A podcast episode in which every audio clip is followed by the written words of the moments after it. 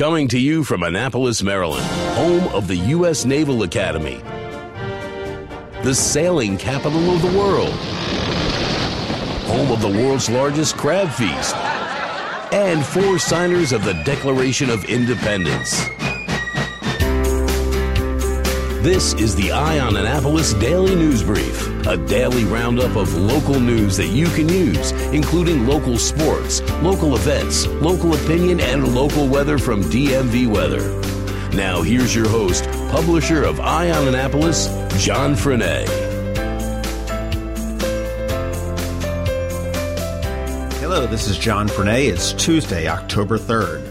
Not a whole lot of good news anywhere out in the world today. Reaction continues to pour in regarding the mass shooting in Las Vegas that currently has left 59 people dead and more than 500 wounded. President Trump is going to visit on Wednesday after he gets back from Puerto Rico. Nevada politicians have offered their support to victims and their families, and many lawmakers in Congress are now calling once again to take up stricter gun control laws. At least one local person was injured in the shooting. Tina Frost, a graduate from Arundel High School, still remains in a coma after she was shot during the concert. She has lost an eye, and there has been a GoFundMe established to help pay for the 27 year old's medical bills. In the music world, Tom Petty, the legendary rocker whose music spanned generations, died yesterday at the age of 66. Petty was rushed to a hospital early in the morning LA time after he was found in cardiac arrest. There was some confusion throughout the day whether he had passed away or not, and ultimately he had passed away last night at about 11:40 Eastern Time. Former Ward 6 aldermanic candidate Dewan Gay got bounced from Anne Arundel County Council chambers yesterday after calling Chairman Grasso a joke, and on his way out of the council chambers, apparently had said, What the F?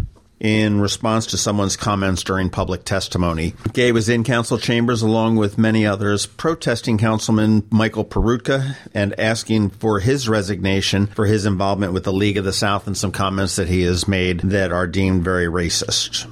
In other Peroutka news, the Arundel Patriot has an article saying that the Internal Revenue Service has revoked the nonprofit status for the Institute on the Constitution Incorporated, which is a Pasadena nonprofit co-founded by Michael Peroutka. It said that they have lost their nonprofit standing on May 15th of this year for failure to file federal tax returns since filing its articles of incorporation in August of 2014. It looks like the Annapolis City Council is going to push ahead to see if they can get the form of government changed before the election. Currently, a charter amendment up before the council will take the office of law as well as the office of the city clerk and remove it from the mayor's purvey into the city manager's. Expectedly, Mayor Mike Pantelides as, as well as Alderman Fred Paone are opposed to that. However, there are seven Democratic aldermen that are in favor of it. Could get hung up if it gets hung up on committee or there's any kind of additional amendments that are required to it. But with seven members of council supporting the bill, with three of them leaving the council, I expect this one to be snuck on through. In an incredible sense of irony, the Annapolis boat shows are moving into the former Fawcett's building. Apparently, they are going to be taking the second floor of the building, which is under construction right now.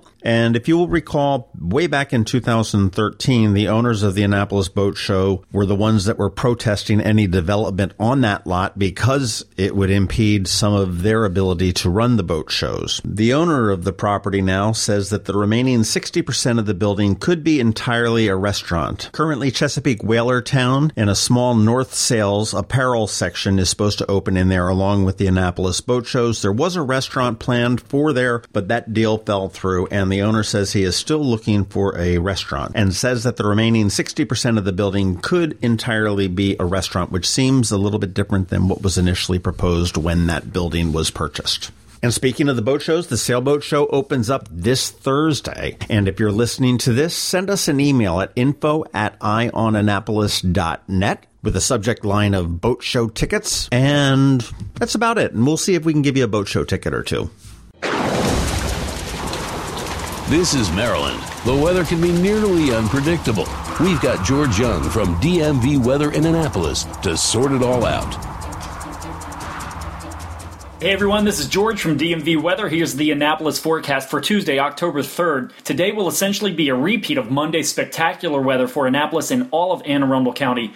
With max sunshine, light winds, and very low humidity levels as a very strong area of high pressure over the northeastern United States keeps our weather very stable. For today specifically, we posted a target high temp on our website of 73 degrees for Annapolis and 74 for BWI Airport, which will compare to the actuals when the day is over and add to our forecast results section on our website and our app. And while we're quickly approaching the three week mark in terms of the last time we've seen any measurable rain in the entire DMV region of DC, Central Maryland, and Northern Virginia, it appears a cold front with some substance to it might move through the area sometime next week, so rain relief should be here sooner versus later, which will help with very dry ground conditions and help to lower elevated fire hazards. Okay, that's it for us today. Be sure to download our free app by searching for DC MDVA Weather in your app store, and also be sure to follow us 24 7, 365 on our website at dmvweather.com or on social media via Twitter or Facebook. This is George Young of DMV Weather with your Annapolis forecast. Whatever the weather out there, have fun and be safe. The Annapolis Daily is possible in part because of the support of Ram's Head on Stage. Ram's Head, where every seat is less than 48 feet from the stage, brings more than 400 concerts a year to the area. To wet your whistle, check out some of these upcoming shows. Coming up this weekend, Crack the Sky on Friday and Saturday. The Laughs and Drafts comedy series continues with Quinn Dow on Sunday the 8th. Get your laugh on before a new week.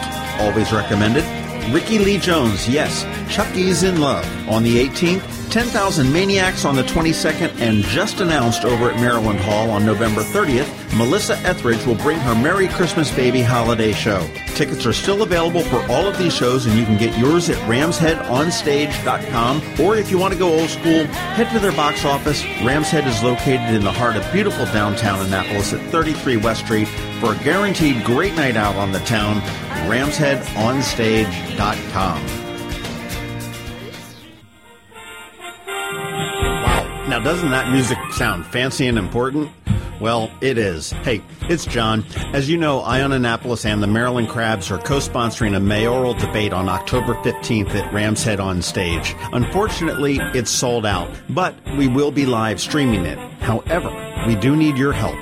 We are soliciting questions for the candidates from our listeners. I am sure you have one or two, so just jot them down in an email and send them to info at themarylandcrabs.com or info at eyeonannapolis.net, and we will sift through them and ask the candidates directly on your behalf. Please make sure they're specific to the candidate and include your first name and your ward or neighborhood just so we sort of know where the questions are coming from. Thank you very much, and we will see you on the 15th, whether it be in person or on live live streaming. And hey, the general election for the city of Annapolis is on November 7th. And if you need to register to vote or you need to change your registration, meaning your party affiliation, your address, your name, etc., you have until Monday, October 9th to do it. So put that on your calendar and we will see you at the polls. They say opinions are like. Here we are with a dose of opinion for you. As I was reading the Capital's article about Dewan Gay getting bounced from county council chambers, and as I thought about the different citizens that are protesting Michael Peroutka, I really started to wonder of how much impact and how much of an effect it will have on the councilman. He's obviously refused to resign voluntarily, and according to the county charter, he cannot be removed from office for anything that he has said or done. There are specific reasons to remove a council member, and they're found in Section 209 of the county code. You could just ask Councilman Pete Smith on how difficult it is to, to remove a sitting council member. His predecessor spent some time in federal prison for failure to pay taxes. Yet when he got out of prison, he got his seat back. Smith ultimately defeated him and still sits on the council, but it's really very difficult to do it for what somebody has said and certainly for any kind of past associations. Michael Peroutka's involvement with League of the South was known well before he was elected. His involvement with the robocall against Patrick Armstrong was also known before he was elected. Granted, it was during the election season. Yet the citizens of District 5 still elected him. If the people that are opposed to them really want to see him out, do something about it. Of course, they have their right to their two minutes at council meetings, but let's be real. Who watches the council videos? Who watches the live stream video that may be on the Arundel Patriot that's going to be able to vote in numbers to affect any kind of change?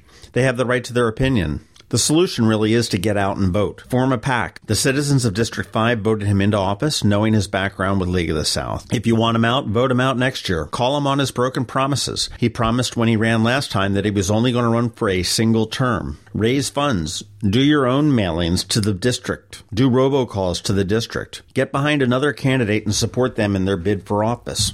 Whining about it at a council meeting is really not the best use of time or energy, in my opinion. He doesn't want to resign. He has not done anything against the code that would force his removal from office, and the council simply will not and legally cannot act on that. What you're doing is ordering a Whopper at a McDonald's drive through. You can ask all you want, you can circle the building and try again, but in the end, you're going to come up either empty handed or you're going to go home with a Big Mac.